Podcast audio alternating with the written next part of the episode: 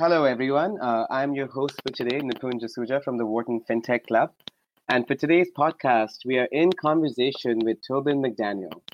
As you may know, Tobin is the president of Schwab Wealth Investment Advisory, a registered investment advisor, and the sponsor of Schwab Intelligent Portfolios, which is Charles Schwab's new automated investment advisory service. Schwab Intelligent Portfolios uses sophisticated computer algorithms to build, monitor, and rebalance diversified portfolios based on an investor's stated goals, time horizon, and risk tolerance, without charging any advisory fees, commissions, or account services fees. It's a robo advisory world out there, and we are great to see what, see what Charles Schwab is doing in this space. Prior to his current role, McDaniel served as the chief of staff of Charles Schwab, founder and chairman of the Charles Schwab Corporation.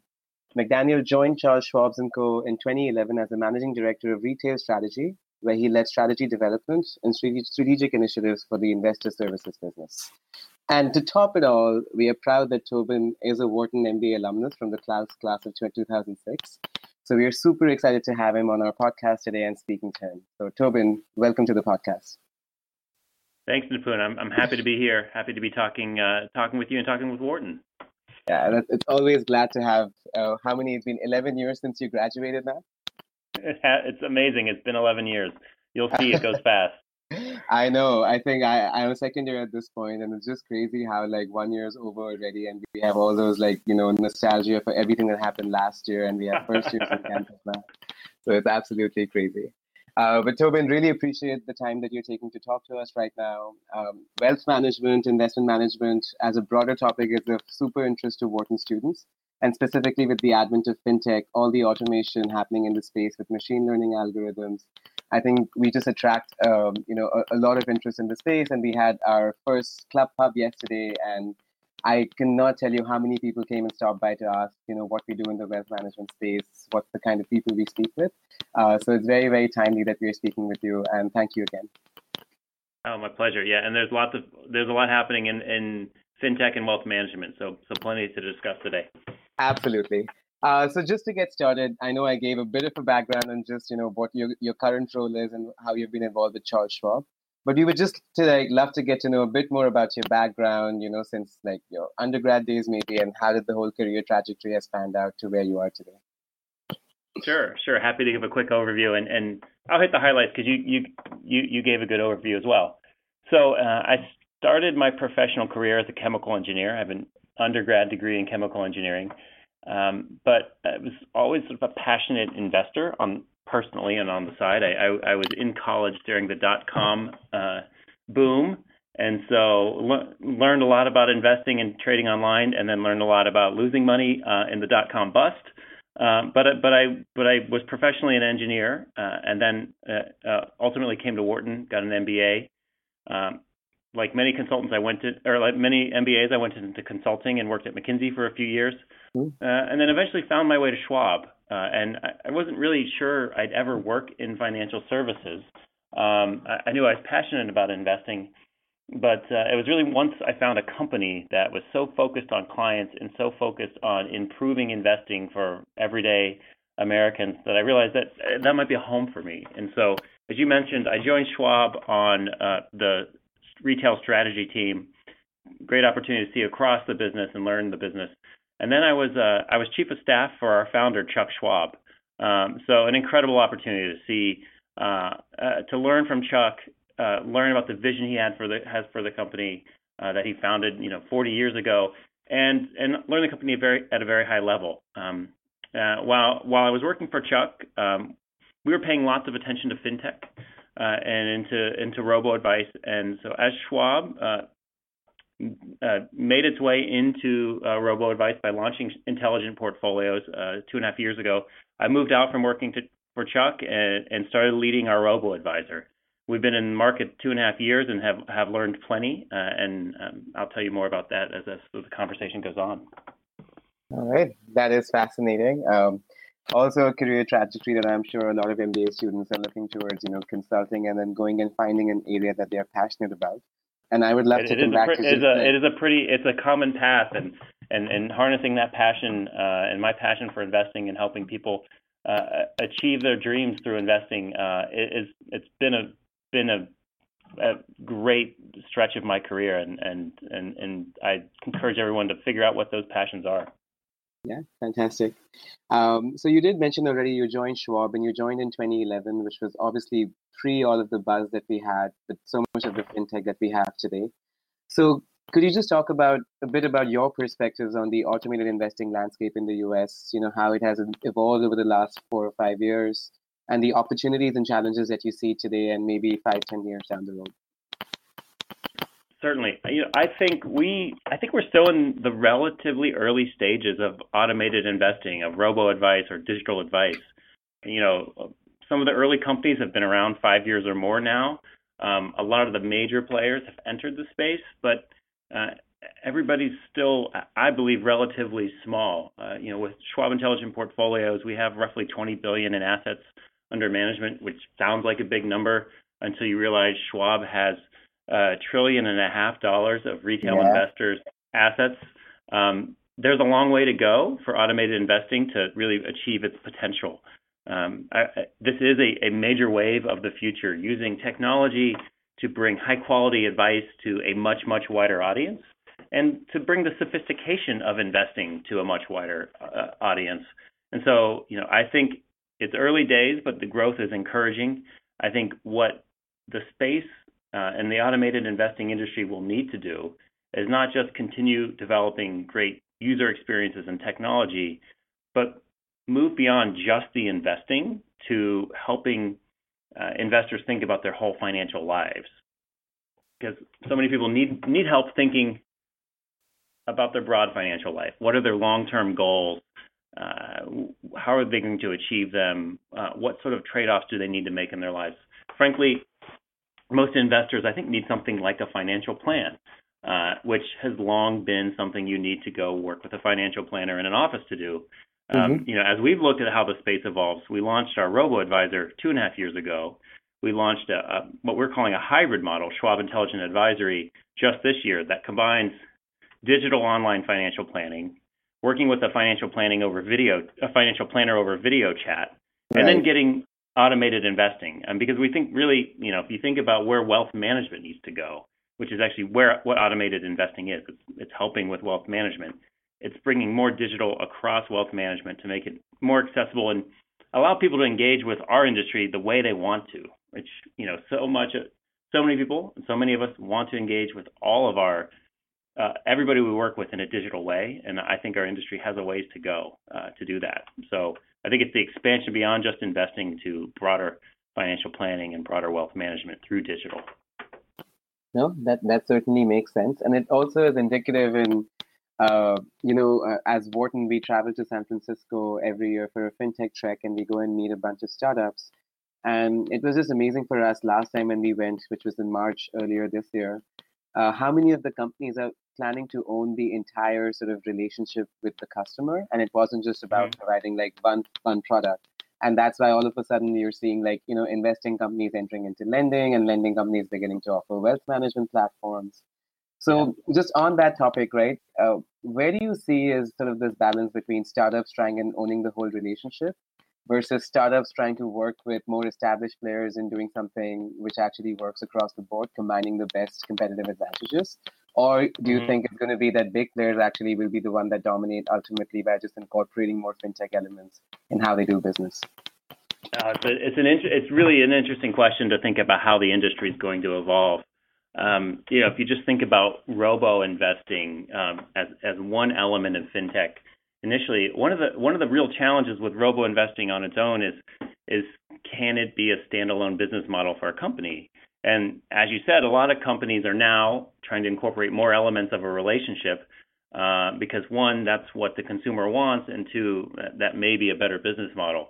So I, I think you're seeing that evolution. You're seeing, uh, you know, big banks um, bring fintech in, uh, you know, it's, it's going to be fascinating to see who wins. I mean, I think there's opportunity for both to win uh, or both to have success. You know, it's you know, large companies um, sometimes uh, struggle to innovate quickly, um, but they do have the scale to reach many, many, many uh, consumers. Right? They have millions of relationships, uh, and, and for all the all the the fintech startups, it's can they uh, build their brands and, and, reach scale quickly enough. And of course, as you mentioned, you know those there's others who are trying to provide the technology that powers uh, the industry, and I think that's a great business model that you know has been a proven business model for a long time in our industry, long before the most recent wave of fintech. Um, there are plenty of companies who've built great technology that becomes part of the backbone of financial services. Um, but I think that that integrated business model does appear to be sort of people are gravitating towards that um, from the fintech space in some places because they're finding that's what what's needed to win. Yeah, absolutely. Um, so then, uh, thinking along these same lines, right? So, in the sort of whole landscape where so much is going on, um, where do you really see like Schwab's new like robo advisory focus fit in? And what is really the differentiated value proposition compared to all the other players that we are seeing in the market?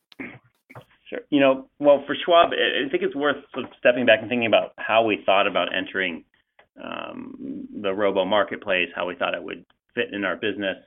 You know, if I go back about three years ago, which was around the time we started building our robo advisor, it was recognizing there's this great trend in the industry um, towards robo advice technology that is going to uh, make it much easier to serve and help investors uh, mm-hmm. which is right in line with our ethos, which is you know looking through client eyes and helping, trying to help the everyday investor uh, do better. And so we felt it fit really naturally with our business, uh, particularly a business that has had a long history of working with self-directed investors who've had an aversion to paying high fees for advice or working uh, with advisors in the traditional way. And so we saw a strong, strong fit with our with our business model. And we also saw an opportunity to uh, reinvigorate our our long history of in- innovation. You know, Schwab was one of the first discount brokerages. I mean, it's amazing to think at one time it cost two hundred and fifty dollars to trade a stock, um, mm. in, in nineteen seventy dollar terms, not in today's terms. Uh, we were one of the first to start to use, uh, you know, uh, online trading. We've made innovations all along the way, and we felt like this might be and is the next big wave uh, for the industry. And so uh, you know, we said this is a way for us to continue innovating, and we thought we had the opportunity to do it in a way that uh, could be more compelling than many of the other players in the industry because we have a strong established brand, uh, an integrated business model, and a broad base of people to help investors. We thought we could build a robo advisor that delivered an incredibly compelling value proposition. So as you mentioned, we don't charge any management fees uh, on the robo-advisor um, because it's part of our broader business. Uh, and we also have, you know, 24/7 people support for our robo-advisor. Now, yes. obviously, investors attracted to robo-advice want to use digital, um, but we what we know is um, when markets get rocky, they might want to talk to somebody, and Schwab has a lot of people here who could help them. And so we think that combination of our value our brand, and actually the the strong history and, and the breadth of people backing up our robo advisor really helps us stand out in the industry. No, that makes sense, and I think uh, you you mentioned already that there's obviously the brand and the customer sort of base that you get from uh, being with Charles Schwab. Are there other advantages or sometimes perhaps disadvantages of being with a larger player and trying this more like eh, you know new business, which obviously you have to like do a bunch of things if you're in alignment with a bigger company. So what are your thoughts on that? You know, I I think for us it has been primarily uh, advantages. I think within large companies in general there might be some disadvantages, but for us the advantage of having a large company with a talented set of people who know the industry really well, who know investing incredibly well, has helped us shape our product. Um, we were also given the latitude to move quickly and in a very standalone way, so we didn't have to worry about conflicts necessarily with other parts of the business. Uh, and that helped avoid one of the disadvantages you may see in larger firms, where obviously bringing a new, very low cost product to market, um, we think is fantastic for our investors. Uh, other companies might say, you know, that could conflict with products they have already. Um, and then, you know, I think the the large the brand of Schwab meant that our robo advisor got a lot of attention right away. Mm-hmm. Um, we got a lot of people investing in it right away. We a lot of clients right away. And there's no better way to learn, um, you know, how your product needs to evolve uh, than just having investors um, put put money in it, and and you start start working with them. So I mean, all of those have been advantages, and of course, just the you know, for us, the advantage of being a large, well trusted brand, um, having people who are thinking about entering the robo space, but were waiting for a brand uh, they knew and trusted. I mean, that's been a huge advantage uh, as well. Interesting. And uh, just again, because you, you did mention like customers and investors around robo advisory, and given the fact that you were with retail strategy with Charles Schwab as well, um, what is really the target audience for a robo advisory platform right now? And I ask this because I'm obviously with a bunch of late 20, early 30 year olds right now in the MBA program. Yeah. And frankly, I don't think a lot of us are thinking about investing in like the right way or like there's so many options out there. So are people like us your target audience right now? Should we be thinking about these platforms? Like, what is your sense on the retail strategy here? Uh, I, well, first I'd say yes, you should be thinking about these platforms, but I, I, and hopefully, hopefully ours. But uh, you should be thinking about these platforms. Although I know you are in the um, you know paying for business school uh, phase right now, so maybe in a couple years it'll be more realistic um, once you're out.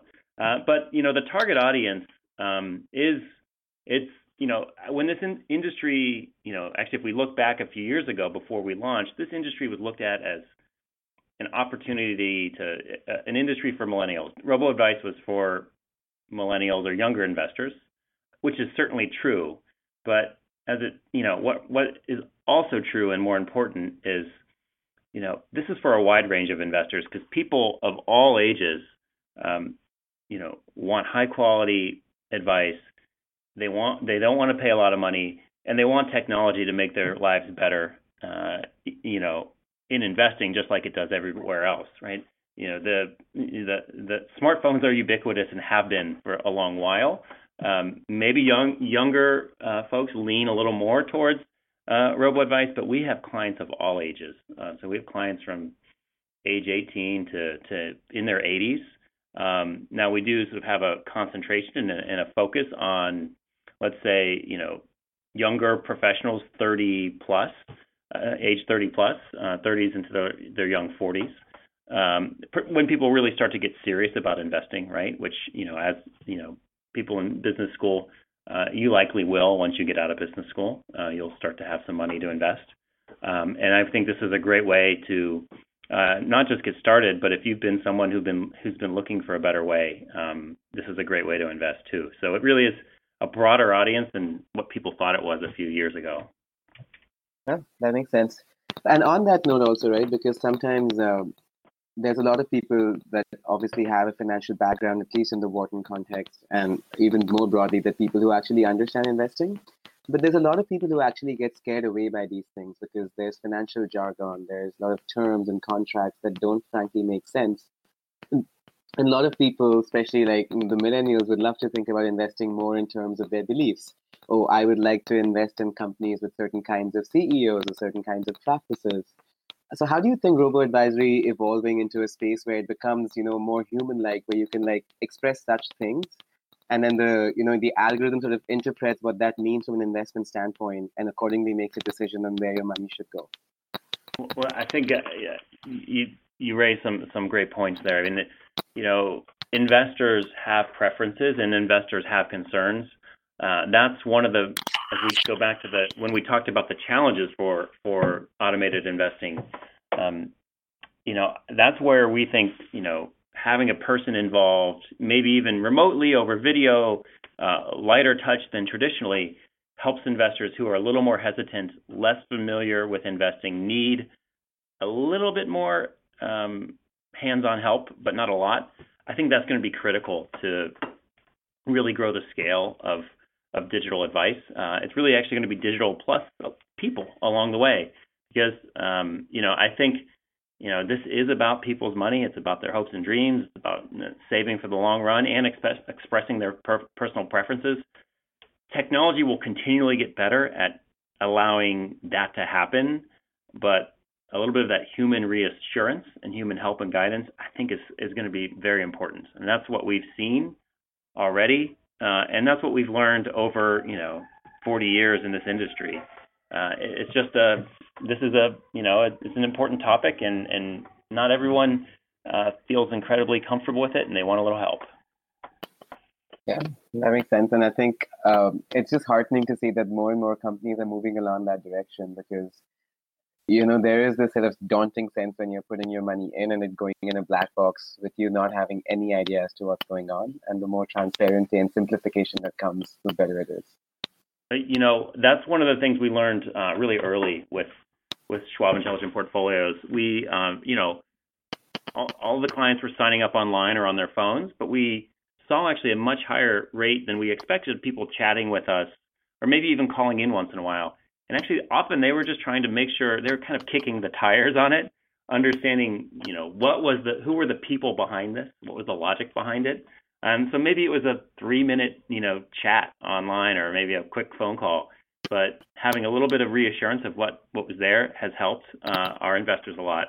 Mm-hmm. And actually, I think it's an important thing. I mean, there's, you know, I think we, those of us who are passionate about uh, fintech, um, you know, I think this sometimes is a bit of a over rotation to thinking about the tech, but it starts with people's money, with the fin. Uh, this is people's money and money for the long run. And um, when when I talk about we're managing twenty billion dollars, we're managing twenty billion dollars for people, and that's what matters most. The money comes first, the investments come first, the technology enables it and makes it easier, um, but staying focused on what we're actually doing for people um, is is you know uh, is vital. Yeah, makes sense. And so, given the fact again that you mentioned that Fin is involved, uh, the one thing that again comes to mind is that most of the fintech players and most of these technology sort of initiatives have all come up after the financial crisis that happened in 2007, 2008 and the mm-hmm. market really hasn't seen a correction yet. So is there a concern no. from your end that, you know, like potentially there could be a crisis or some sort of a recession in the next few years and that might scare like a bunch of people away from these platforms? Well, I, I am not in the market of I'm not in the business of trying to prognosticate downturns, but what we do know is the market goes up and down, and I think right. one of the really um, fair concerns about uh, this space is how how it will help investors in a downturn. Um, because what we've learned, you know, uh, over the long history of Schwab is it's not just about getting people into the market; it's about keeping them in the market. Right? There were way too many investors who got out at exactly the wrong time in 2008, 2009, and then stayed on the sidelines for far too long, right, and missed a lot of the recovery. I mean, it's a natural thing. You see the market going down, you get concerned. And so, you know, we've we've tried to do a couple things to um, combat combat that. One, we've built portfolios that we think uh, have a really high level of sophistication and diversification that will hopefully help cushion a little bit of the downturn. Uh, mm-hmm. if if and when there is a downturn, right? That's why you have a diversified portfolio. That's why you have uh, equities and, and bonds and cash. You have sort of a, all this diversification to sort of uh, help help the investor ride through the markets. Uh, the other thing we're trying to do is help investors focus on their long-term goals. So a little bit of a downturn doesn't mean you're still not on track or still not saving for something long run. And then again, I feel like I keep going back there, but that um, having that you know human help uh, to counsel someone to be a little bit of a an armchair uh, you know psychologist when they when they get nervous that's important and that will be important in a downturn you know, we've not had a big downturn um, in, in, a, while. If. I even look at some smaller ones, uh, so in January 2016, uh, I think the U.S. markets were down a little over 10%. Okay. Um, we saw a real spike in phone calls um, from intelligent portfolio clients. Um, the good news is they called us, they talked to us. Very few of them actually changed the course. 99% of people stayed the course. Um, of those who did something a little different, actually many of them just added more money and a few went more conservative. Um, but we saw even in a relatively modest um, uh, correction uh, that their their people wanted to know what they should be doing, and, and I think that's going to be what I think that'll be true when there's a big correction, whenever there inevitably will be one. Yeah, that that's that's really really good to hear. And again, I, you have mentioned this, but again, it makes sense that there is a huge rush towards just you know automating everything but the human element of things is still very critical and especially in in examples like these it becomes evidently clear how that plays a huge role in perhaps providing yeah. the best possible customer service and the best possible product that's right So, what really is like the, the, the end vision for Schwab Intelligent Portfolios, you know, within the broader business? How do you see this evolving in the next like 10, 15 years within Schwab? And what, from your perspective, is the vision? When I think about um, when I think about Schwab Intelligent Portfolios and in our intelligent advisory products, it's really the digitization of wealth management, and so providing um, both first a great user experience. User experience is paramount. Second, um, the great a great backbone to do more and more uh, wealth management activities from portfolio management, which we see today, to financial planning, to other other items at scale because it's being powered uh, by algorithms, uh, and then weaving in the the, the human element uh, where it makes sense. And I think if we think of if we look at how this industry will change over the next decade, uh, digital is really going to come to the forefront even more. Um, you know, it's been an industry that I think has uh, been slow to change and, and maybe slower to adopt digital than than others, but you can see the activity in fintech, the activity inside of large companies, the investments being made. Uh, everyone recognizes there's a need to change how we help investors and how we serve investors, and, and that's going to be the drive. And so, in, in, terms of the areas I work on, uh, I just want to keep powering that change for for the parts of Schwab that that that that I um, that I'm responsible for, and uh, make sure that we are able to be the best at helping investors in a decade. Um, you know that that investors look to Schwab and know that they'll get the best experience, the best technology um, to help them with whatever they're saving and investing for. That's great. Really good to hear. Um, and now, as we move towards sort of the last bit of our podcast, switching gears a little bit and talking a bit more about your career trajectory so far. And more yeah. recently, how has the transition been from your prior chief of staff role with uh, Chuck Schwab uh, to your current role, and what have you what do you think have been your biggest learnings as you have been operating this venture? Well, um, the the first, you know, the opportunity to work for Chuck Schwab for a couple of years uh, helped him uh, sort of think about the things he's interested in, um, stay t- closely involved in, in the areas of the company he's passionate uh, about. Um, it was fantastic. I learned so much from his vision and from working with the rest of our um, uh, executive management team. You know, there are a couple of things that really helped me in the transition from working with Chuck to leading uh, uh, our digital advice and our robo advisor. First was his unending focus on the client experience and ability to put himself in the shoes of a client and say, you know, this could be better. This just doesn't make sense. I mean, one of the things you actually mentioned earlier was our industry does often can make things a little bit confusing. This is a hard topic for many people to understand. The ability to communicate simply uh, and think about what the investor is trying uh, to do. I mean, that's at the core of our business. Uh, and that's something Chuck is remarkable at doing and has been remarkable at for a long time. And so being able to sort of try to think that and remember to do that um, and stay focused on that all the time has been very valuable for me. And then the other thing that's been really valuable is I got to see uh, his optimism uh, up close for two years. Uh, you know, he's an incredibly optimistic guy, uh, both about sort of the power of investing, but also about the power of technology to apply itself to our business. And so um, I learned to look at everything through sort of a positive viewpoint, even when we hit the inevitable rough patches. Uh, stay optimistic for the long run, and, and it helps you solve problems faster.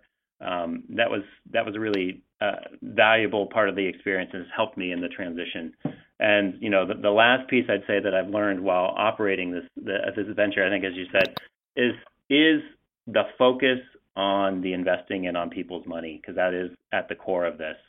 Um, and you know, it was sort of a realization. You know, it's something I always knew, but there was some point, and I can't remember exactly when, where I just sort of sat back and I thought, you know, we think so much about the technology and the user experience, um, but at its core, it's people's money, and, mm-hmm. and you know, let's remember that first, um, first and foremost. So that's been one of the big um, recognitions for me. Well, yeah, I it's, it's always interesting to like you know you always hear about big founders and everything and being in the chief of staff role having just witnessed the entire life professional life inside out i'm sure it was a fascinating experience and the learning yeah it, it's a great experience it was a great opportunity um, to sort of see see how he he thinks about the company and and and to learn from his experiences over time and to hear about the history of of this company and when it had challenges, and how we overcame them. Uh, it's perspective that you know I wouldn't have gotten any other way. Yeah, absolutely.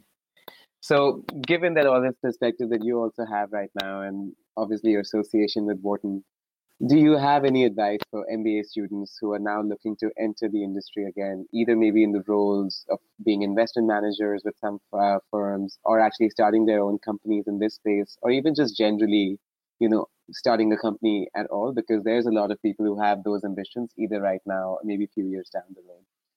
Oh, absolutely. And there are so many. Um, there are so many folks who've you know recently graduated business school and had such success starting companies um, in fintech or other industries. Um, you know, I'd say, you know, like I said, uh, cliche, but focus on your passion. And then um, once you're working on whatever you're working on, be relentlessly and ruthlessly focused on building a great client experience. And and actually, to the other Chuck point point from about Chuck, remain optimistic. Um, it doesn't always succeed at first. Actually, uh, Charles Schwab is the third company that Chuck Schwab started. Um, the first two clearly didn't have the success this company did, and you see that with a lot of founders. Right? Uh, I'm I'm I'm based here in San Francisco. I get to meet lots of lots of people in the fintech space and the startup world. Uh, quite often, it takes more than one try, and you can see you know some of the best um, companies, uh, best startup companies in in the fintech space aren't on their first business model. Um, you've got to remain positive, and you got to be willing to to um, make changes along the way because uh, you don't know how the market's going to react to what you do. Um, you just got to keep trying to make a, a, great product for for investors or for consumers in whatever industry you're in. Um, but it's an exciting time to be um, graduating from school because it is uh, there's there are such great opportunities to to build new companies or work in larger companies that are that are really innovating. So uh, it's a I think it's a great time to be be in your shoes. Yeah, it's it certainly is, and um, it's it's heartening for us because the interest in fintech, even since the club just began in 2014, has grown so much, and we have about 300 members already. And every time, every year, there's a new flavor. Last year, people were interested in insurtech, and now blockchain happens to become really big. Plus, you have like interest in like the fundamentals of payments, lending, investment management, always there. So it's an exciting time to be here and just see how things are changing. And yeah, uh, yeah, great activity across the across the financial space. You, you hit on some of them there. There's so much happening. Yeah, absolutely. And I would before I let you go, um, what is your favorite memory of Wharton? Thing perhaps that you miss the most of not being here and with your students.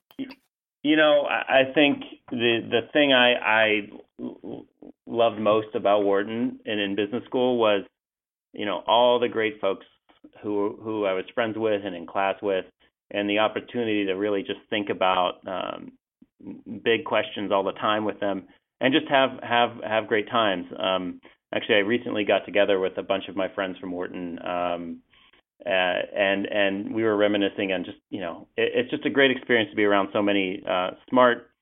Uh, energetic, engaged people who are really thinking about the long run. Uh, you know, just make the most of make the most of your classmates. No, absolutely. And advice well taken. I feel like there isn't enough time to make the most of them, but to the extent we can, we certainly try our best. Um, Tobin, thank you so much uh, for spending time with us. Uh, this was a really insightful conversation for me, and I'm sure for all our listeners. Learned a lot about you know your views on investment management, robo advisory, the balance of having automation versus the human element, and just where the industry is growing. And of course, like your learnings from uh, your experience with uh, Chuck Schwab and just generally uh, being in such a successful career so far. So we wish you all the best and we'll certainly be in touch with you. Thanks so much. Thanks for your time, Nipun.